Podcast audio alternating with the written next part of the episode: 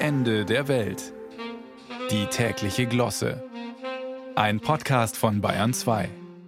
Ich hoffe, Sie haben schon vorbestellt. Nicht, dass es eng wird.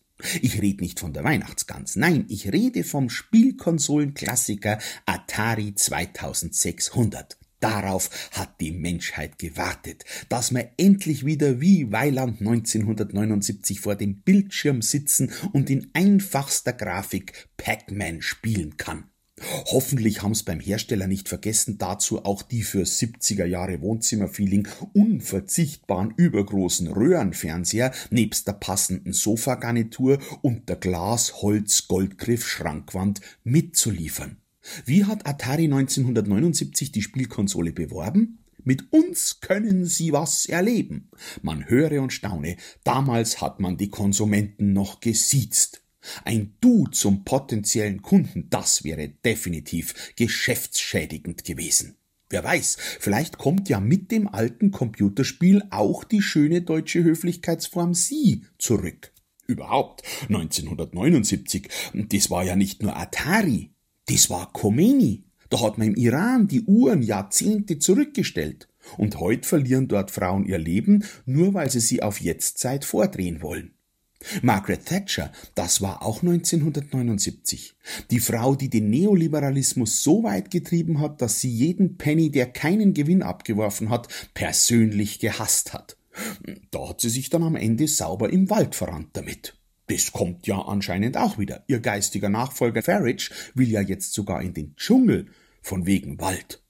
neunzehnhundertneunundsiebzig wurde Christian Lindner geboren. Da kann doch niemand behaupten, dass das auf die Gegenwart keine Auswirkungen hätte. Äh, obwohl, egal.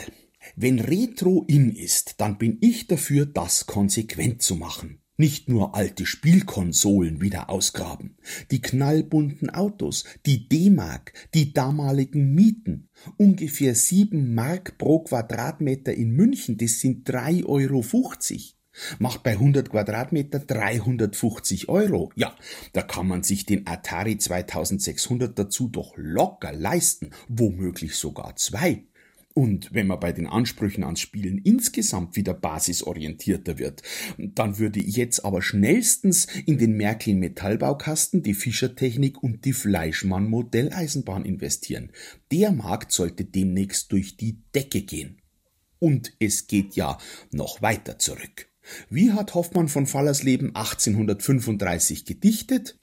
Morgen kommt der Weihnachtsmann, kommt mit seinen Gaben.